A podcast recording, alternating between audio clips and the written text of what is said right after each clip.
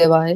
ओम नमो भगवते वासुदेवाय। श्रीमद् भगवत गीता की जय। Hare Krishna Hare Krishna Krishna Krishna Hare Hare, Hare Ram Hare Ram Ram Ram Hare Hare. Busy through the body, free as a soul. Hari Hari बोल हरी हरी बोल। शरीर से रहिए व्यस्त और आत्मा से रहिए मस्त। हरि नाम जपते हुए transform the world by transforming yourself. जय श्री कृष्ण। न शस्त्र पर, न शास्त्र पर, न धन पर, न ही किसी युक्ति पर। मेरा जीवन तो आश्रित है प्रभु केवल और केवल आपकी कृपा शक्ति पर। हरी हरी बोल एवरीवन, हरी हरी बोल। जय श्री कृष्ण। ओम नमो शिवाय। आज के सत्संग में आप सबका स्वागत है और पॉडकास्ट में जो हमें सुन रहे हैं उनका भी बहुत बहुत स्वागत है। हाँ जी, तो जैसे कि आपको पता है कि हम चैप्टर वन कर चुके हैं। हमने चैप्टर वन की समरी भी डिस्कस कर ली थी। तो चैप्टर वन में अर्जुन क्या थे? कंफ्यूज्ड थे, है ना, फ्रस्ट्रेटेड थे, हेल्पलेस हैं, वो होपलेस हैं, डिप्रेस्ड हैं, डबल माइंडेड हैं। तो अभी वो सिर्फ अपनी बात कर रहे हैं। अर्जुन सिर्फ वो अपनी बात कर रहा है, वो मैं और मेरी फैमिली की बात कर रहे हैं, है ना। तो अभी वो भगवान को सुनने के लिए तैयार नहीं हुए हैं, है ना। अभी वो अपने में उलझे हुए हैं। जैसे कि हम वर्ल्डली लाइफ में हम सिर्फ अपने बारे में और अपनी फैमिली के बारे में बात करते हैं। तो आज हम चैप्टर टू स्टार्ट करने वाले हैं। सेकंड चैप्टर सेकंड चैप्टर में भगवत गीता का कंटेंट कैसे चलने वाला है उसका एक क्विक रिव्यू है। पूरी भगवत गीता पूरे वैदिक ज्ञान का निचोड़ है, सार है। और भगवत गीता का निचोड़, भगवत गीता का सार ही अध्याय दो में। तो अगर हम चैप्टर टू को ध्यान से समझ लेंगे ना पूरी, तो आपको पूरी पिक्चर की भगवत गीता में क्या होने वाला है, क्या क्या समझाया जाता है, इसकी पूरी समझ आ जाएगी, है ना। तो पढ़ लो फर्स्ट श्लोक। कौन पढ़ना चाहता है? जो पढ़ना चाहता है पढ़ लो। सेकंड चैप्टर फर्स्ट श्लोक। हरि बोल हरि हरि बोल। संक्षेप। अर्जुन शिष्य रूप में कृष्ण की शरण ग्रहण करता है और कृष्ण उससे नश्वर भौतिक शरीर तथा नित्य आत्मा के मूलभूत अंतर की व्याख्या करते हुए अपना उपदेश प्रारंभ करते हैं। भगवान उसे देहांतरण की प्रक्रियाएं, परमेश्वर की निष्काम सेवा तथा स्वरूप सिद्ध व्यक्ति के गुणों से अवगत कराते हैं। हे पृथा पुत्र, इस हीन नपुंसकता को प्राप्त मत, ये तुम्हें शोभा ये तुम्हें शोभा नहीं देती। हे शत्रुओं के दमनकर्ता, हृदय की क्षुद्र दुर्बलता को त्याग कर युद्ध के लिए खड़े हो जाओ। हरि हरि बोल हरि हरि बोल हरि हरि बोल।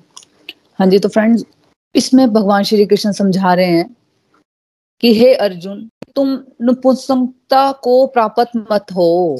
अगर युद्ध में आए हो तो युद्ध करो, है ना, ऐसे मत डरो, है ना। तो वो क्या समझा रहे हैं? वो भगवान समझा रहे हैं कि भाई तुम्हारे जैसे योद्धा के लिए ये डिसाइड करना कि मैं अब युद्ध नहीं करूंगा, ये सही नहीं है। इस तरह से तुम अपने मन की कमजोरी मत दिखाओ। तो फ्रेंड्स, भगवान या नपुंसकता का अर्थ शक्तिहीनता, कमजोर हो जाना, युद्ध ना करने की बात से जोड़ रहे हैं, है ना। जैसे अर्जुन अब डिप्रेस हो गया हुआ था चैप्टर वन में, ये अब तो इससे अच्छा है, वो उसने अपना रथ बोला कि मुझे आगे थोड़ा लेके चलो, मैं देखना चाहता हूँ अपने सारे रिश्तेदारों को, मैं देखना चाहता हूँ, है ना। तो भगवान ने उसका रथ दोनों सेनाओं के मध्य में ले गए भगवान श्री कृष्ण। तो वो फिर मोह में पड़ जाता है कि मैं कैसे युद्ध लड़ूं, तो वो अपने सारे हथियार छोड़ देता है। तो तब भगवान उसको समझा रहे हैं कि भाई तुम ऐसी कमजोर मत बन जाओ, है ना। मीन्स भगवान समझा रहे हैं कि धर्म के अनुसार कर्म तो हमें करने ही है। स्वयं को कमजोर मानकर कर्म को छोड़ देना सही नहीं है, है ना। कि मैं नहीं कर सकता, मैं नहीं कर सकती ये चीज, है ना, तो उसको छोड़ ही दो, है ना। ये भगवान कह रहे हैं, ये बिल्कुल सही नहीं है। बुरे समय में अगर हमें भी कोई इस तरह की फीलिंग आए, कोई आशंका सताए, तो हमें भी ये बात याद रखनी है कि मन की दुर्बलता को हमें त्यागना है, है ना। हमें ये डिप्रेसिंग स्टेज पे नहीं जाना है। हमें उस कर्म के बारे में सोचना चाहिए जो प्रभु ने हमें प्रिस्क्राइब ड्यूटीज दी हैं। हमें उन कर्मों को ठीक से, अच्छे से करना है जो हमें करने के लिए भगवान ने हमें भेजा है। हाँ जी, नेक्स्ट श्लोक पढ़ लो नीना जी। हरि बोल। अब मैं अपनी कृपण दुर्बलता के कारण अपना कर्तव्य भूल गया हूँ और सारा धैर्य खो चुका हूँ। ऐसी अवस्था में मैं आपसे पूछ रहा हूँ कि जो मेरे लिए श्रेष्ठकर श्रेष्ठकर हो उसे निश्चित रूप से बताएं। अब मैं आपका शिष्य हूँ और आपका शरणागत हूँ, कृपया मुझे उपदेश दे। हरि हरि बोल देखिए यहाँ से ना भक्ति का प्रथम चरण डिवोशन की प्राइमरी स्टेज यहाँ से शुरू होती है। अब अर्जुन हम्बल होकर ना बिल्कुल नतमस्तक होकर कह रहा है कि अब मुझसे प्रभु अपना जीवन नहीं संभल रहा है ना, और मुझे पता भी नहीं चल रहा कि मेरे लिए सही क्या है और गलत क्या है। अब अब अर्जुन कह रहा है कि आप मेरे गुरु बन जाओ और मैं आपका शिष्य बन जाता हूँ। अब सेकंड चैप्टर में आके वो क्या कह रहा है कि आप मुझे बताओ कि मेरे लिए बेस्ट क्या है, मुझे इंस्ट्रक्शन दीजिए, मुझे उपदेश दीजिए। देखिए जब जब तक कोई स्टेज में नहीं आता ना तब तक समझ लो उसकी डिवोशन शुरू नहीं होती। मेजॉरिटी धार्मिक लोग डिवोशन को एक व्यापार, एक बिजनेस ट्रांजेक्शन समझते हैं, है ना, क्योंकि हम सब हम सब भी उसी में इंक्लूड है, है ना। क्योंकि हमें क्या लगता है, हमें लगता है कि हमें पता है कि हमें क्या चाहिए, हमें सबको यही लगता है कि हमें तो पता है कि हमें क्या चाहिए, है ना। भगवान भगवान को नहीं पता है, हमें तो भगवान को बताने जाते हैं हम भगवान के पास मंदिर में, चाहे घर में या बाहर मंदिर में, कि भाई हमें ये ये चाहिए। एक लिस्ट होती है हमारे पास, है ना, अगर हम किसी मंदिर में जाते हैं तो हमें ये पूरा लिस्ट लेके जाते हैं, जैसे कि अपने बच्चों के टेंशंस ले लो, या मेरा बेटा नहीं हो रहा, बेटी नहीं हो रही है, या मेरे बिजनेस में लॉस हो रहा है, है ना, फायदा हो जाए मेरा, मेरी शादी नहीं हो रही है तो शादी हो जाए, मेरे बच्चे सेटल हो जाए, है ना। तो एक व्यक्ति को लगता है कि मुझे पता है कि मेरे लिए बेस्ट क्या है, तो मैं मंदिर जाऊंगी और भगवान से प्रार्थना करूंगी कि जो मैं चाहती हूँ वो मुझे मिल जाए। यहाँ तक हम भगवान से कनेक्शन बनाते हैं। तो ट्रू सेंस में डिवोशन अभी शुरू नहीं होती, ये वाली स्टेज अगर है तो। डिवोशन तब शुरू होती है, भक्ति तब शुरू होती है जब हमने माना कि प्रभु मैं मूर्ख हूँ। जब हमने ये प्रार्थना की ना तो मुझे तो समझ ही नहीं आता मोह में कि क्या कर्तव्य है क्या कर्तव्य नहीं है, मैं इन बातों को तो समझती ही नहीं। प्रभु मेरे लिए बेस्ट ये है कि मैं आपकी शिष्या बन जाऊं और आप मेरे गुरु बन जाओ, आप मेरी गुरु आप मेरी बुद्धि में बैठो, आप फिर मुझे दिशा निर्देश दीजिए कि फिर मुझे जीवन को किस तरफ लेकर जाना है। इस स्टेज पर पहुंचना बहुत जरूरी है। तो इसलिए जब आप भग, सत्संग से, भगवत गीता से आप जब जुड़ते हो ना, तो जो भी आपके दिमाग में चल रहा है, कुछ भी जो भी चीजें सोच के आप आए हो अगर सत्संग में, है ना, या कुछ भी आपके दिमाग में चल रहा है, तो उसको बिल्कुल साइड में रख देना है। सबसे पहले इस स्टेज पर आना है कि भगवत गीता समझनी है तो, है ना, सबसे पहले इस इस श्लोक को हमें ध्यान से समझना है। बहुत ही इंपॉर्टेंट श्लोक है ये भगवत गीता का। तो ये प्रार्थना है भगवत गीता में बताएगी कि हमें प्रार्थना कैसे करनी है। तो ये प्रार्थना बहुत ही पावरफुल है।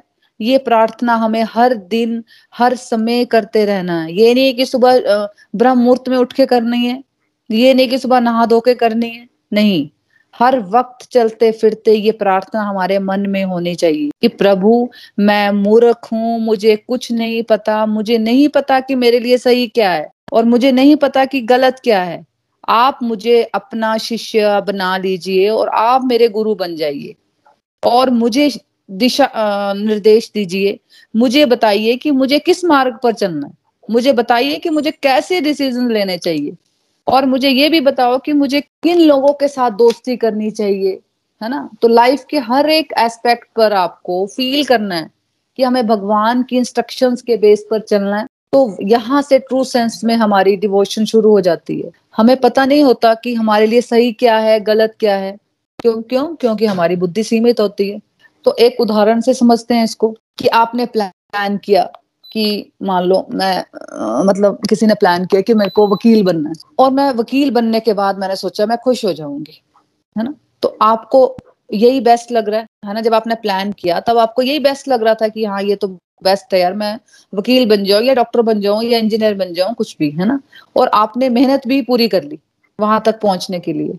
लेकिन फिर क्या हुआ, जब आप वकील या इंजीनियर या डॉक्टर बन गए लेकिन फिर भी आप परेशान हो जीवन में।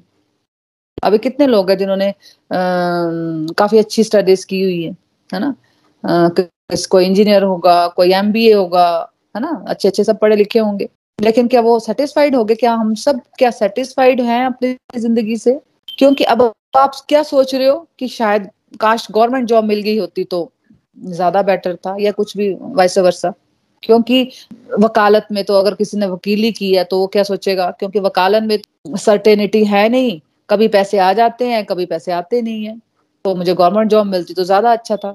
तो आपको पता था कि आपके लिए बेस्ट क्या है, है ना। एक कॉमन एग्जाम्पल से हमने समझाइए तो कभी कभी ऐसा भी होता है कि हम अपने कैरियर में भी चॉइसेस लेते हैं, सोचते हैं कि ये मेरे लिए बेस्ट है, है ना, और फिर हम पूरा प्रयास कर देते हैं उस तरफ बढ़ने के लिए, और फिर और फिर वहां पर पहुंचने के बाद लगता है कि यार ये तो ठीक नहीं हुआ, है ना, ये ये देखो, ये तो छोटा सा एक एग्जाम्पल दिया मैंने। ऐसे कई चीजें हमने की होती है लाइफ में, हमने मांगी होती है भगवान से कि मेरे को ये चीज मिल जाए, इसके बाद मैं खुश हो जाऊंगी। तो हमने सोचना है क्या क्या हम उसके बाद खुश थे, उसके बाद क्या हमारी लिस्ट खत्म होगी, या वो चीज पर्टिकुलर चीज मिलने के बाद क्या हम खुश हो गए। तो ये वैसा नहीं है जैसा मैं सोच रही थी, ये हम सोचते हैं फिर वहां पे पहुंचने के बाद। तो हम सबके साथ ये हुआ है, कभी ना कभी हमने सोचा होता है, है ना।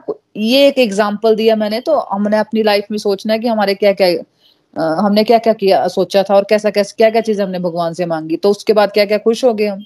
फिर एक और क्वेश्चन हमारा आता है कि हमारे तो गुरु नहीं है, है ना, लेकिन भगवत गीता में आपको आंसर मिल जाता है कि हर एक जीवात्मा का प्रथम गुरु, चैत्य गुरु के रूप में परमात्मा हमारे अंदर विराजमान है। God helps those who help themselves. हमने सुना होता है ना कि भगवान भी उनकी मदद करते हैं जो अपनी मदद खुद करते हैं। तो हमें इच्छा होनी चाहिए ना कि भगवान से हेल्प लेने के लिए। तो उसके लिए अर्जुन की तरह हमें मान लेना चाहिए कि मैं मूर्ख हूँ, अर्जुन की तरह ही आप मुझे अपना शिष्य बनाओ और आप मेरे गुरु बन जाओ। अगर आप ऐसा सोचने शुरू कर देते हो ना, तो ये हो ही नहीं सकता कि भगवान किसी ना किसी माध्यम से आपके साथ कम्युनिकेट करना ना शुरू कर दे, है ना। कोई ऐसा व्यक्ति आपको कहीं पे भी मिल जाएगा जो आपको ज्ञान दे देगा, जिस जिसकी आपको रिक्वायरमेंट थी, है ना। कोई व्यक्ति आपको अपने वर्क प्लेस पर मिल जाएगा जो कोई ऐसी बात समझा देगा, आपको डिवोशन की जर्नी आपकी आगे बढ़ जाएगी, है ना। तो जरूरी नहीं है कि भगवान आपको साक्षात दर्शन देंगे, है ना। ये बात सुनी होती है ना हमने कि भगवान कभी भी खुद बांसुरी बजाते नहीं आएंगे, है ना। भगवान किसी ना किसी को माध्यम बनाकर हम सबको सही दिशा में जाने के लिए हमें आइडियाज देना शुरू कर देते हैं, लेकिन हमारे अंदर क्या है, हमारे अंदर इच्छा होनी चाहिए, है ना। तो इस तरह से आपकी समस्या भी खत्म हो जाएगी कि मेरा गुरु कौन है, कहाँ है, है ना। कि हमने सुना होता है कि गुरु के बिना गति नहीं होती, है ना। बस एक लाइन सुन ली, उसके चक्कर में हम पूरा जीवन निकाल देते हैं, है ना। लेकिन उसको करना कैसे है उसको पता नहीं होता, है ना। अब मैं सोच रही हूँ कि मेरे गुरु तो हरिद्वार में रहते हैं और मैं तो यहाँ पूना में हूँ, है ना, तो मैं कैसे फिर कम्युनिकेट करूँ उनसे, है ना। एक बार अब देखो कितने कितने लोगों ने हमारे यहाँ पे भी गुरु धारण किए होते हैं, है ना। तो क्या वो आ, क्या वो चीजें, वो फिर वही वही बात है, वो तो साधना करने को बोलते हैं। तो क्या हम वो चीजें करते भी हैं? मेन तो वो है कि हम, हम अप्लाई कुछ नहीं करते। हम सुना तो बहुत कुछ होता है हमने, लेकिन हमने अप्लाई कुछ नहीं करना, है ना। तो यही बात हमने सुनी होती कि गुरु के बिना तो गति नहीं होती, गुरु के बिना तो हमारा कनेक्शन नहीं जुड़ेगा। हम उसके लिए थोड़े से एफर्ट नहीं करेंगे भगवान की तरफ जाने के लिए, नहीं, हम सोचते रहेंगे जब तक गुरु नहीं आएगा तब तक हम बस ऐसे बैठे रहेंगे। तो देखिए, सबसे पहले गुरु हमारे अंदर हमारे परमात्मा है, है ना। अगर हम अर्जुन वाली अप्रोच लेंगे ना, तो हमारी सारी प्रॉब्लम सॉल्व हो जाएंगी अपने आप ही। देखो, फॉर एग्जाम्पल, गोलोक एक्सप्रेस में कई डिवोटीज हमने भी सुने होते हैं कि देश के अलग अलग शहरों से वो अप्रोच करते हैं। यूट्यूब मॉडल के थ्रू कई लोग जुड़ते हैं, वीडियोस देखते हैं गोलोक एक्सप्रेस के, है ना। तो फिर वो मैसेज डाल देते हैं, है ना, तो वो गोलोक एक्सप्रेस वाले उनको अप्रोच कर लेते हैं। फिर क्या होता है, वो सत्संग में पहुंच जाते हैं। फिर क्या होता है, वो अपना दिव्य अनुभव सुनाने लग जाते हैं, है ना। तो ये कौन ऑर्गेनाइज करते हैं ये सब चीजें?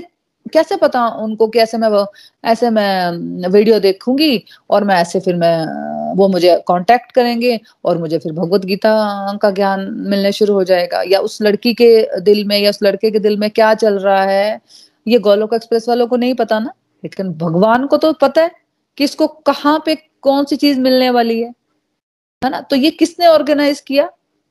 भगवान जी हमारे लिए सब ऑर्गेनाइज करते हैं, अरेंज करते हैं, है ना।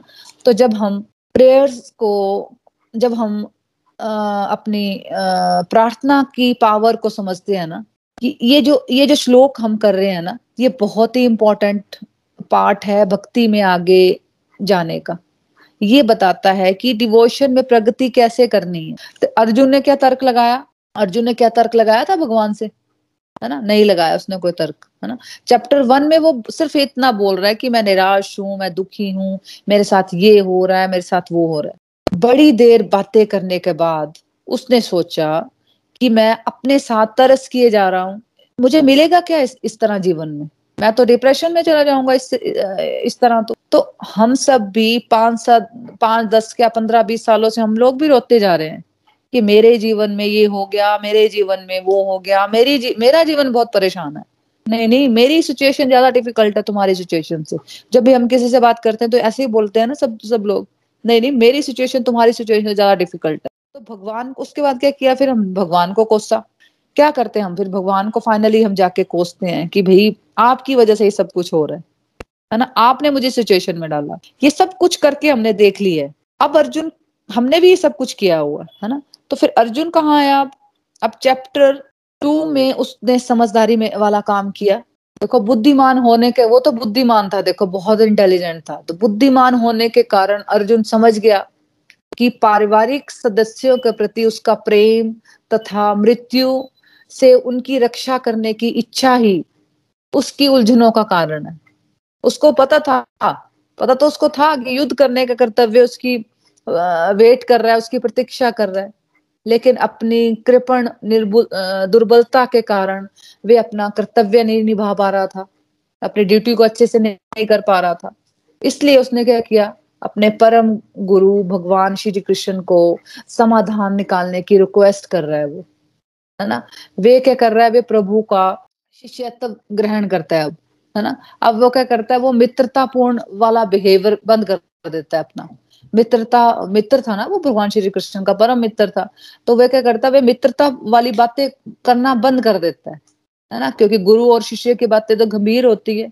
और अब अर्जुन अपने गुरु भगवान श्री कृष्ण के सम, समक्ष बातों पर कुछ गंभीरतापूर्ण बातें करना चाहता है, है ना। तो जो हमें भी ये सब चीजें करनी है, है ना, करते और रहना है। ऐसा नहीं है कि आज डिवोशन में आगे बढ़ने का जो फॉर्मूला हमने ये समझा, है ना, और दस साल बाद हमारा फॉर्मूला बदल जाएगा, है ना, ऐसा नहीं होने वाला है।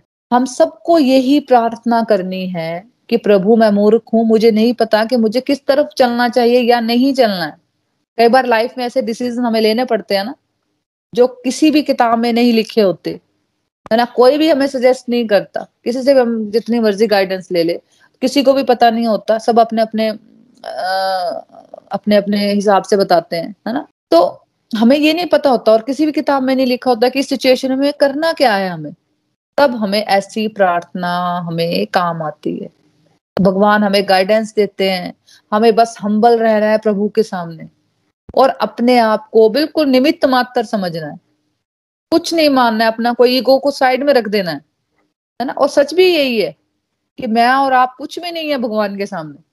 तो जब तक भगवान से, जब आप भगवान से कंपेयर करोगे ना, तो मैं और आप प्रभु के पांवों की धूल का एक कण का कण भी नहीं है। तो ये वाले भाव से अगर हम चलेंगे, विनम्र रहेंगे, तो फिर समझ आएगा कि मेरा सबसे बड़ा शुभ चिंतक मेरा मन नहीं है, ना ही मेरी बुद्धि है, ना ही मेरे रिश्तेदार है, और मैं खुद भी नहीं हूँ, क्योंकि मुझे पता ही नहीं होता कि मेरे लिए सही क्या है और क्या गलत है। सिर्फ प्रभु है मेरे सबसे बड़े शुभ चिंतक और मुझे अपने जीवन की बागडोर, अपने जीवन की डोरी प्रभु को सौंपनी है।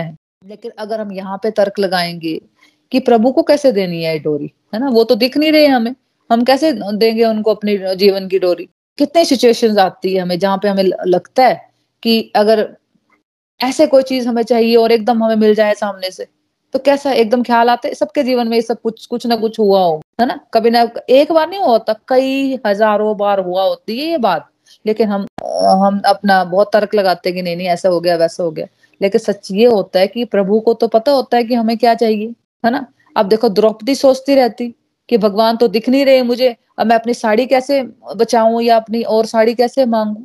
तो उसने क्या किया, उसने आंखें बंद की, अंदर से पूरा सरेंडर किया कि प्रभु मेरी हेल्प करो, हे कृष्णा मेरी हेल्प करो। उसने कोई लॉजिक नहीं लगाया कि साड़ी कहाँ से आनी है, मेरे को कैसे प्रभु श्री कृष्ण आ जाएंगे, है ना। तो हमें तर्क नहीं लगाना है, हमें हेल्प मिलेगी ही मिलेगी, बस हमें पूरे विश्वास के साथ नतमस्तक होकर चलते रहना है।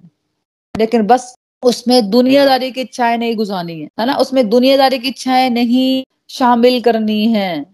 क्या अभी अर्जुन कह रहा है कि मैं भ्रमित हो रहा हूँ, मुझे शिष्य बना लो, आप मेरे गुरु बन जाओ और फिर मुझे एक बड़ा सा बंगलो दे दो या मुझे मर्सिडीज कार दे दो, ऐसी कोई बात की अर्जुन ने? ये एडिशन नहीं करना है हमें, है ना। कई बार क्या होता है कि डिवोटीज सुन लेते हैं, है ना, पूरे पूरा कॉन्सेप्ट समझ लेते हैं, लेकिन फिर ये लास्ट में ये ये बात भी करके सारा खत्म कर देते हैं, है ना, लास्ट में ये वाली बात भी कर देंगे। तो हमें अपना मसाला नहीं डालना है, ये प्रार्थना एज इट इज करनी है जो अर्जुन कर रहा है।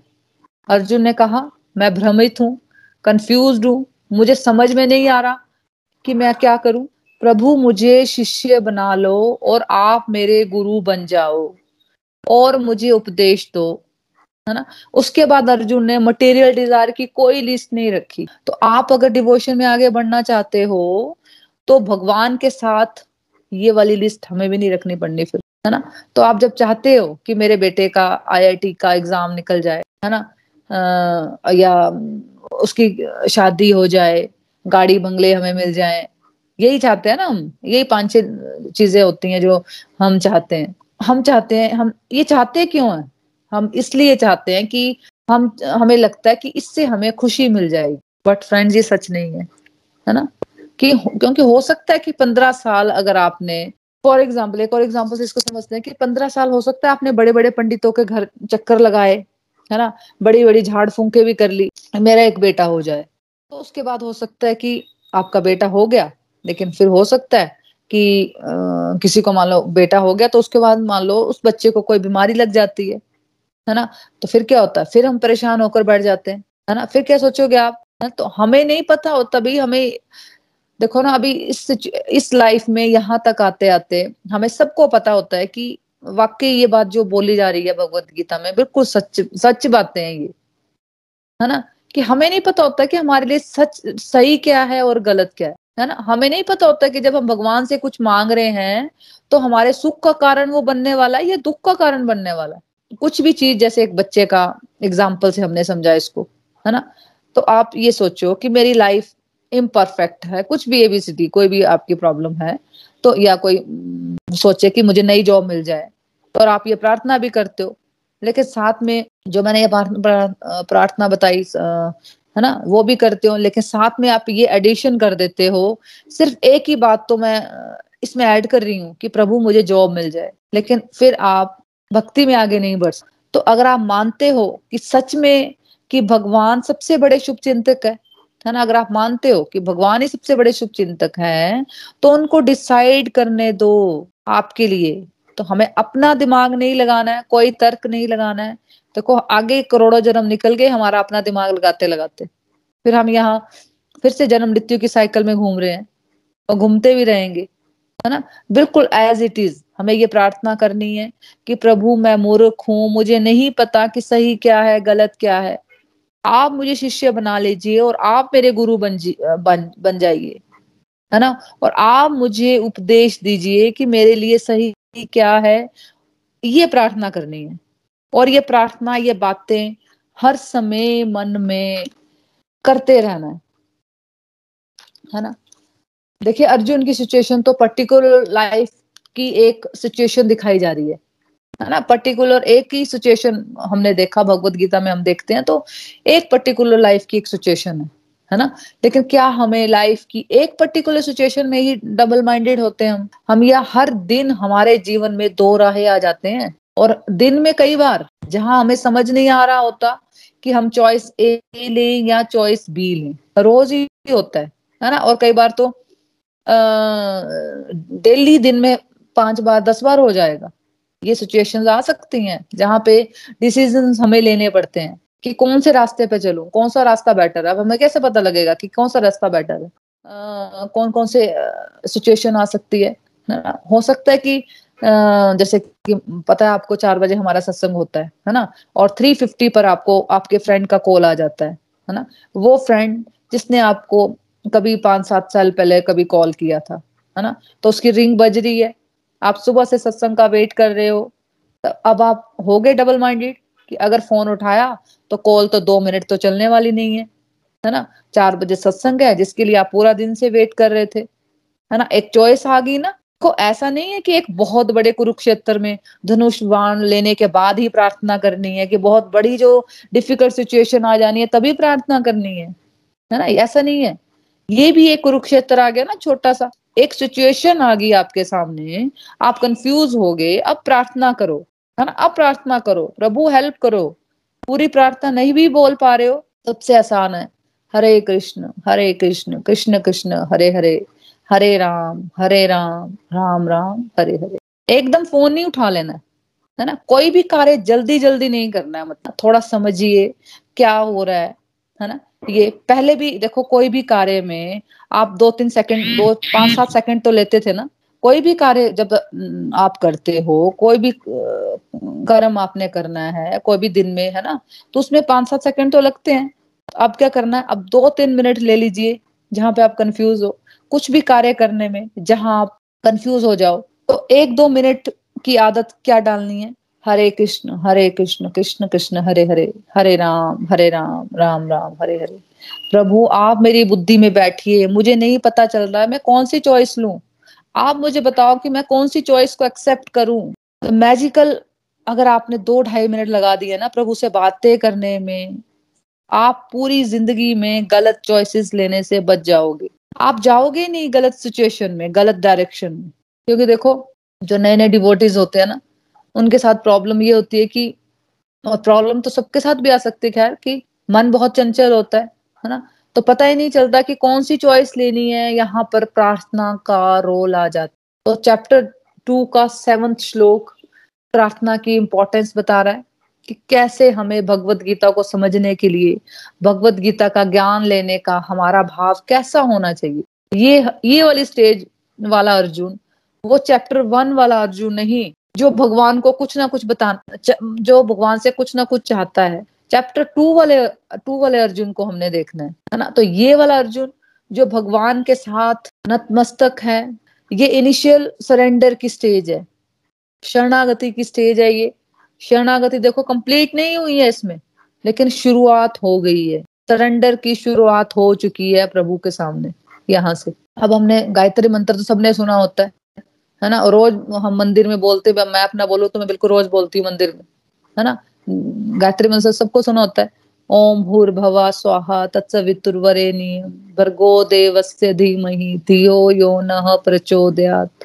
इसका मतलब क्या होता है, प्रार्थना करते हैं ना हम सब, है ना, बट कहते क्या है इसमें, है ना। और इस बात का, और चैप्टर टू के सातवें श्लोक में भी हम अल्टीमेटली प्रभु से रिक्वेस्ट ही कर रहे हैं कि हमें अंधकार से प्रकाश की ओर, ज्ञान की ओर, सदमार्ग की ओर ले चलो। शब्द अलग है, तरीका अल, अलग है, है ना, लेकिन मतलब एक ही है। तो वहां पर हम भगवान के निराकार रूप को अप्रोच कर रहे हैं, और यहाँ अर्जुन डायरेक्टली भगवान श्री कृष्ण को अप्रोच कर रहा है, है ना। बट बात यही हो रही है कि मुझे तो पता नहीं है कि आप मुझे एनलाइटनमेंट की ओर, अज्ञान से ज्ञान की ओर ले चलो। तो ज्यादातर लोग ये सोचते हैं कि ज्ञान भी अलग अलग तरह का होता है, गायत्री मंत्र का ज्ञान अलग है और भगवत गीता का ज्ञान अलग है, है ना। देखो एक ही बात बताई जा रही है अलग अलग तरह से। आरती को ले लेते हैं, जो हम आरती गाते हैं रोज, है ना, ओम जय जगदीश हरे आरती। ओम जय ओम जय जगदीश हरे आरती में चैप्टर टू के सातवें श्लोक वाली बात ही कही जा रही है। हम क्या कहते हैं उसमें, याद आ रहा है किसी को, कौन कौन सी बात कहते हैं हम चैप्टर टू के सातवें श्लोक वाली? मैं मूर्ख खल कामी कृपा करो भरता। क्या कर रहे हैं हम, कृपा मांगी हम सब ने। कृपा का मतलब है हमें सही दिशा में लेकर चलो।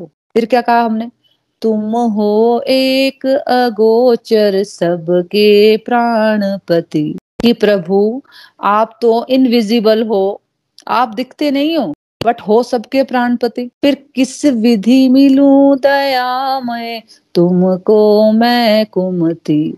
तो यह हम क्या मांग रहे हैं कि प्रभु आप ही मुझे ऐसी विधि बताओ जिससे मैं आपकी तरफ चलूं, है ना। देखिए प्रकाश की तरफ चलना, ज्ञान की तरफ चलना, भगवान की तरफ चलना, कृपा प्राप्त करने का प्रयास करना, सदमार्ग पर चलना, ये सब एक ही बातें हो रही हैं।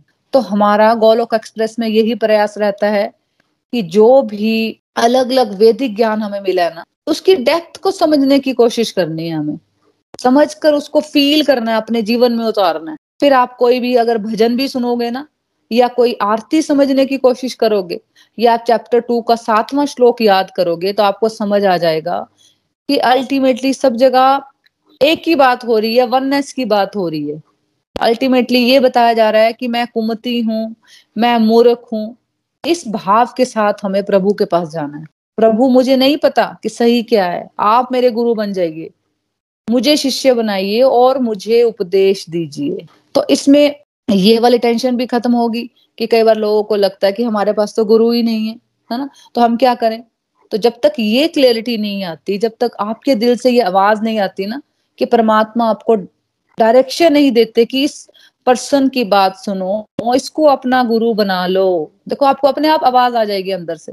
तो जब तक ये आवाज नहीं ना आती आपको, तब तक आप क्या कर सकते हो, वेट नहीं करनी है हमें, है ना। तो तब तक आप क्या कर सकते हो, आपको जो इंस्ट्रक्शंस बताई जा रही हैं भगवत गीता में, क्या क्या कितना कुछ बताया जा रहा है भगवत गीता में कि प्रार्थना करो, ये पता चल गया कि भोग लगाना चाहिए, ये पता चल गया कि एकादशी का व्रत रखना है, हरिनाम करना चाहिए, चैंटिंग करनी चाहिए, है ना, भगवान के पास बैठ के दो बातें कर लेनी चाहिए, किस तरह की प्रार्थना करनी है वो पता लग गया।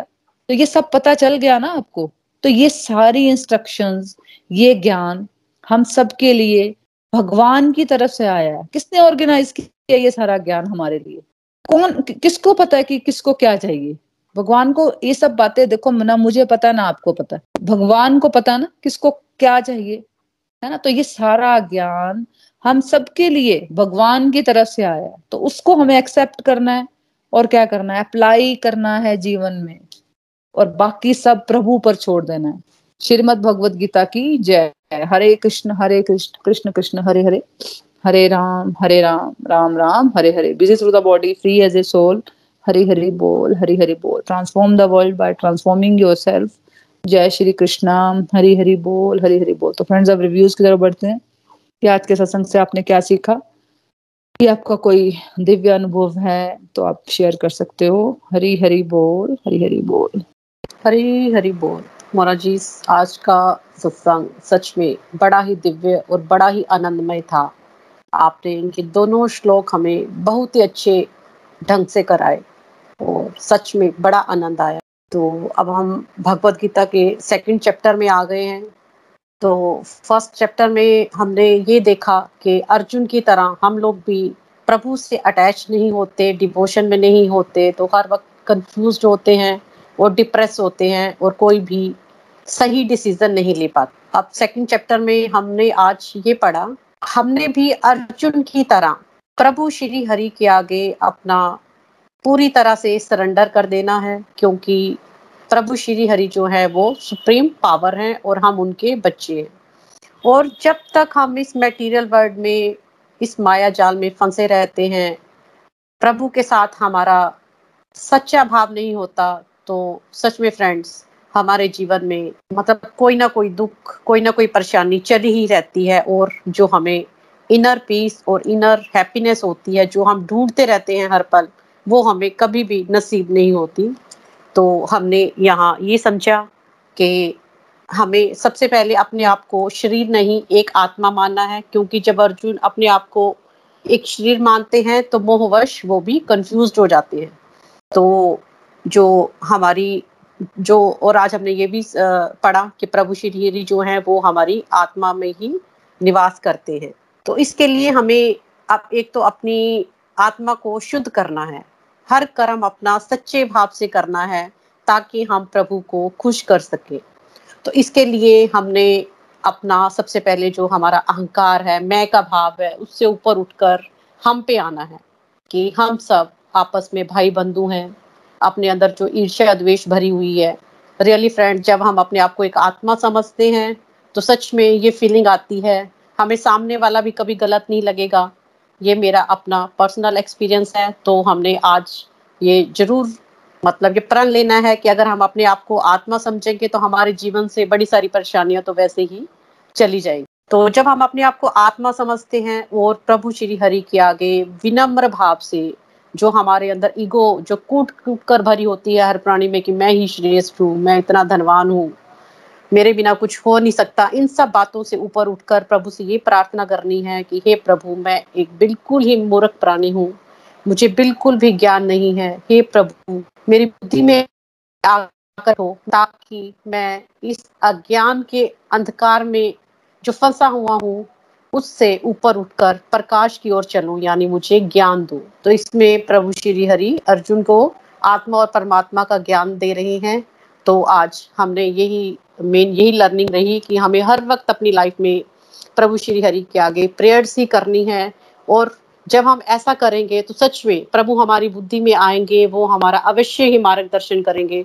तो फ्रेंड्स, मैंने एक बार भगवद गीता का अध्ययन करा है, तो सच में इसमें अब हम जैसे मोना जी का सत्संग अटेंड अटेंड करते हैं तो हमारे मन में कई बार इतने क्वेश्चन होते हैं, परंतु अगर हम ध्यान से पूरी लगन से सत्संग सुने तो सच में प्रभु भी हमारे सत्संग में विराजमान होते हैं और हमारे कई क्वेश्चन के आंसर हमें मिल जाते हैं। तो हमें सबसे पहले अपने अंदर सच्चा भाव लाना है और प्रभु के आगे पूरी तरह नतमस्तक हो जाना है।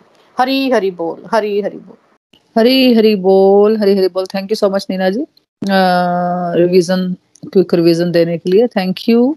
हाँ जी, कोई और है जो अपनी लर्निंग शेयर करना चाहता है? हरी हरी बोल मोना जी। हाँ जी, हाँ जी मीनाक्षी जी। हेलो हेलो, हरी हरी बोल, हरी हरी बोल। आ, आज का सत्संग जैसे नीना जी ने कहा सच में बहुत ही दिव्य था, बहुत आनंद आया सुनने में। और जिस प्रकार आप हमें समझाते हैं सच में बहुत बहुत आनंद आता है। मैं बिल्कुल भूल जाती हूँ कि मैं कहाँ हूँ। मैं फील करती हूँ अपने आप को जिस तरह मैं साक्षात दर्शन कर रही हूँ भगवान के और वो मुझे उपदेश दे रहे हैं कि मेरी लाइफ में जो प्रॉब्लम्स हैं मैं उनके सॉल्यूशंस आपके शब्दों के, आपके मुख से उनके सॉल्यूशंस निकल रहे हैं। तो यही सीखा मैंने कि हमें सरेंडर करना है अपने आप को, अपनी प्रॉब्लम्स के साथ हमें अपने आप को वीक नहीं करना है, हमें आ, आ, अपने आप को हारना नहीं है। उनसे लड़ने की या उनसे शक्ति अगर कर पानी है हमें या उनसे बाहर निकलना है तो हमें अपने आप को कंप्लीटली सरेंडर करना है। तो लेकिन हम उसके सरेंडर करने का मतलब ये नहीं है कि हमने अपने आप को भगवान को दे दिया, भगवान हमारी ये ये लिस्ट है, हमें ये ये प्रॉब्लम है तो प्लीज हमें आ, यहाँ से आ, बाहर निकालिए। That is not surrender. Surrender मतलब कि जो भगवान आप हमें दोगे कि जो भी होगा, जब सरेंडर कर दिया अच्छा क्या है गलत क्या है वो रहता ही नहीं है कुछ। मुझे लगता है जब भगवान पे छोड़ दिया तो कुछ भी आपको गलत नहीं लगेगा, बिकॉज हर एक चीज आपको भगवान का दिया हुआ प्रसाद ही लगेगा। तो this is what I learn from today's सत्संग। Thank you, thank you so much. Hari Hari बोल, हरी हरि बोल, हरी हरि बोल। Thank you so much Meenakshi ji, बिल्कुल आपने सही कहा। बिल्कुल हमें देखो लाइफ में हमें भी अर्जुन की तरह बहुत सारी प्रॉब्लम्स, अर्जुन की तो हमें एक प्रॉब्लम डिस्कस कर रहे हैं हम यहाँ पे, है ना। हमारे लाइफ में तो कितनी सारी प्रॉब्लम्स आती है ना, बहुत सारी, दिन में कई बार आ जाती हैं, कई बार ज्यादा प्रॉब्लम्स, है ना। तो हमें वहीं पे हमें क्या करना है, हमें वीक नहीं होना है। हमें जब हम इस प्रार्थना को जब हम एवरीडे लाइफ का दिन में कई बार हम जब प्रैक्टिस कर लेंगे ना इस प्रार्थना की, तो अपने आप ही वो ये नहीं होगा हमारे कि हमारे जो को प्रॉब्लम आएगी तभी हम ये प्रार्थना हमारी निकल रही होगी। मतलब हमारी हर सिचुएशन में, हर सुख दुख में हमारी ये प्रार्थना फिर निकलती है। अब देखो अर्जुन का जीवन ले लो, स्टार्टिंग से देखो अब कभी महाभारत, तो स्टार्टिंग से उनका जीवन बहुत परेशान, वो आ, कितना दुखमय जीवन था उनका, बहुत बहुत सारा। अगर हम ध्यान से देखेंगे ना उसको एक स्टोरी की तरह नहीं, उसमें लर्निंग्स लेंगे अगर, तो उसमें बहुत सारी प्रॉब्लम्स थी उनको, अर्जुन को, है ना। अर्जुन को क्या मतलब सारे पांडवों को, पांडवों का जीवन बहुत दुख वाला था। लेकिन और भगवान श्री कृष्ण तो उसके मित्र थे, है ना, तो क्या उसके जीवन में प्रॉब्लम नहीं आई, है ना। भगवान श्री कृष्ण का अगर हम जीवन देखें, उन्होंने एक जैसे जो भी उनको रोल प्ले का मिला हुआ था, उनका अपना जीवन बहुत दुख में था, है ना। तो उनका जीवन पे अगर हम प्रकाश डालें, अगर ध्यान से उनकी लर्निंग्स देखें, तो उनके आगे हमारे हमारे दुख कुछ भी नहीं है, है ना। तो बिल्कुल हमें इस प्रार्थना को ऐड करना है और खुद सच में हम देखेंगे कि हमारा जीवन बदलता है, है ना। जब हम पुरानी चीजों को छोड़ते हैं और नई चीजों को, अच्छी चीजों को ऐड ऑन करते हैं ना, तो हमारा जीवन बदलता ही बदलता है। Thank you so much Meenakshi ji. हाँ जी, कोई और है जो अपनी लर्निंग शेयर करना चाहता है? जी, आज भी आपका सत्संग बहुत ही दिव्य था। आज आपने हमें भगवत गीता के दूसरे अध्याय के जो दो श्लोक पढ़ाए हैं उससे जो मेरी लर्निंग बनी है, इसमें आपने ये बताया कि जब पहले अध्याय में अर्जुन कंफ्यूज हो गया था मोहवश कि मैंने अब अपने कर्म मैंने कि अपना ये युद्ध नहीं करना, मैं अपने शस्त्र शस्त्र छोड़ दिए थे अर्जुन ने, तो वो मोहवश पड़ गया था कि मैं अपने परिवार वालों के साथ युद्ध नहीं करूँगा। तो वो जब श्री कृष्ण भगवान जी ने उनको थोड़ा समझाया, तो अब ये दूसरे अध्याय में आप बता रहे हैं कि उसने अब मोह छोड़ के भगवान की शरण में चला गया, उसने अपने आप को पूरा भगवान की शरण में डाल दिया और उनसे कहा कि आप मुझे गुरु बनकर उपदेश दें कि ताकि मैं आ, आगे का आ, आगे का आप मुझे रास्ता दिखाएं, मेरे लिए क्या सही है और क्या नहीं। तो जैसे अर्जुन की लाइफ में जो प्रॉब्लम है, वैसे ही हमारी लाइफ में भी ऐसी प्रॉब्लम्स आती हैं जिनसे हमें निकलने में रास्ता नहीं समझ आता। तो जब हम प्रभु की शरण लेंगे तो हमें हमारी जो सारियाँ परेशानियाँ हैं वो दूर होती जाती हैं। जब हम हमें तो एक एक बार हमने जब रीडिंग कर लिया, पता थोड़ा पता चल गया है कि कैसे भगवान के आगे हमने शरण ली है लेनी है और कैसे भगवान के आगे बिल्कुल नतमस्तक होकर प्रार्थना करनी है कि हे भगवान, हमारी सारी परेशानियों का हल हमने आपके सामने रखा है, आप हमें इस रात परेशानियों को दूर करने का रास्ता, मटेरियल वर्ल्ड में जो हमें आपने ड्यूटियाँ सौंपी है, इसमें रहते हुए जो भी हमें परेशानी आती है उसमें सही हमारे लिए क्या है, क्या कौन सा सही रास्ता हमने चुनना है वो हमें बताओ, और क्या गलत है वो भी हमें बताओ। तो सच में भगवान सही में दिशा दिखाते हैं जब हम अपनी पूरी पूरी तरह से हम अपने आप को भगवान के आगे नतमस्तक कर देते हैं और सारी परेशानियाँ उनके चरणों में छोड़ देते हैं, तो भगवान सच में हमें रास्ता दिखाते हैं। इसलिए हमें अब हर वक्त भगवान के आगे यही प्रार्थना करनी है कि भगवान आप हमें रास्ता बताएं। हम्बल होके हम प्रार्थना करते हैं। मैं अपना बताऊं तो जब मैंने पढ़ ये भगवत गीता आपसे पढ़नी शुरू की थी तब मुझे इतनी समझ नहीं आई थी। जब मैं आपके साथ बात करती थी, आपने मुझे जैसे जैसे मेंटर बनके समझाया कि इस वक्त तो जैसे अर्जुन कृष्ण भगवान के गुरु है ना, तो मैं आपको अपना गुरु मान के चली थी जो आप जैसे समझा रहे थे। तो जैसा जैसे आपने मुझे बताया वैसे मैं भगवान के आगे नतमस्तक होके प्रार्थना करती गई। जो प्रभु मुझ में कमियां हैं मैंने उन कमियों को दूर किया, तो भगवान ने सच में मेरी परेशानियाँ इतनी दूर कर दी कि मैं आपको बता नहीं सकती। सच में फ्रेंड्स, अगर भगवान के आगे सही दिल दिल से और बिल्कुल विनम्र हो कि हम तो है नहीं है प्रभु, हम तो आपके चरणों की धूल हैं, तो भगवान ने मेरी सारी परेशानी रास्ता बताया। और साथ में जब मैंने थोड़ी सी साधना शुरू करने शुरू की और नाम जाप की, तो और भी भगवान जी रास्ता बताते चले गए कि मेरे लिए क्या है, कैसे लोग कैसे बोलना है, कैसे नहीं बोलना है। वो मुझे ऐसी बुद्धि में आए कि सही बताते सही रास्ता बताते गए। इसलिए आपका बहुत बहुत धन्यवाद। हरी हरि बोल। हरी हरी बोल। हरी हरी बोल। Thank you so much Mamta ji. बिल्कुल मैंने देखी है आपकी जर्नी। बिल्कुल आपका ये प्लस पॉइंट रहा कि आपने आप हम्बल होके चुपचाप सुनते रहे और जो सुनते रहे और साथ साथ में उसको जितना जितना समझ आता आता गया ना आपको, वो आप अप्लाई करते गए, है ना। तो मेन तो वही है कि अगर देखो सत्संग सुनना तो सबको अच्छा लग रहा है ना, नो डाउट बहुत अच्छा लगता है, सबको ही अच्छा लगता है, अच्छी बातें सुनना तो बहुत अच्छा लगता है, है ना। लेकिन मेन है कि हम उसको अप्लाई करें। जो जो बातें जितनी जितनी समझ आ रही है, आप प्रार्थना आज समझ आ गई। और प्रार्थना में एक बात मैं बताना चाहती हूँ कि उसमें परेशानियां नहीं बोलनी है, उसमें ये बोलना है कि भाई मैं मूर्ख हूँ, मुझे कुछ नहीं पता, आप मुझे बताओ मेरे लिए सच सही क्या है और गलत क्या है। हर वक्त ये प्रार्थना करनी है। जब हमें प्रॉब्लम हो तब नहीं करनी है, हर वक्त दिन में चलते फिरते जब हम अच्छे हों, खुश हों, तब भी करनी है, है ना। सुख हो चाहे दुख हो, चलते फिरते ये प्रार्थना करनी है। चलते फिरते हरे कृष्णा महामंत्र जो भी आप जाप करना चाहते हो वो करते रहो, तो अपने आप फिर वो हमें ये नहीं लगे कि हम परेशानी में कर रहे हैं, है ना। तो हमें चलते फिरते ये प्रार्थना करनी है, परेशानियों में नहीं करना है, है ना।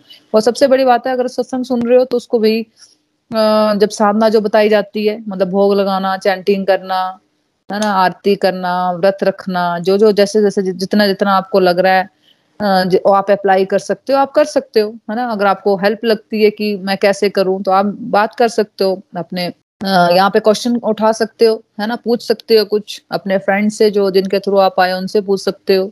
तो यहाँ पे सत्संग में पूछ सकते हो, व्हाट्सएप पे पूछ सकते हो। Thank you so much Mamta ji. हाँ जी, कोई और है जो अपनी लर्निंग शेयर करना चाहता है? ठीक है, फिर हम भजन की तरफ बढ़ते हैं। आज भजन की कौन गाना चाहता है? हरी हरी बोल। मैं बोल सकती हूँ आज? हाँ जी, हाँ जी, प्लीज किरण जी। ओ कान्हा अब तो मुरली की मधुर सुना दो तान। ओ कान्हा अब तो मुरली की मधुर सुना दो तान। मैं हूँ तेरी प्रेम दीवानी, मुझको तू पहचान। मधुर सुना दो तान, मधुर सुना दो तान। जब से मैंने तुम संग नाता जोड़ लिया है, क्या मैया क्या बाबा सबसे रिश्ता तोड़ लिया है। तेरे मिलने को व्याकुल है कब से मेरे प्राण। मधुर सुना दो तान, मधुर सुना दो तान। ओ कान्हा अब तो मुरली की मधुर सुना दो तान। सागर से भी गहरी है मेरे प्रेम की गहराई, सागर से भी गहरी है मेरे प्रेम की गहराई। लोक लाज कुल की मर्यादा सज कर मैं तो आई, सज कर मैं तो आई। मेरी प्रीति से ओ निर्मोही, मेरी प्रीति से ओ निर्मोही। अब ना बनो अनजान, मधुर सुना दो तान, मधुर सुना दो तान। ओ कान्हा अब तो मुरली की मधुर सुना दो तान। मैं हूँ तेरी प्रेम दीवानी, मुझको तू पहचान। मधुर सुना दो तान, मधुर सुना दो तान। हरि हरि बोल।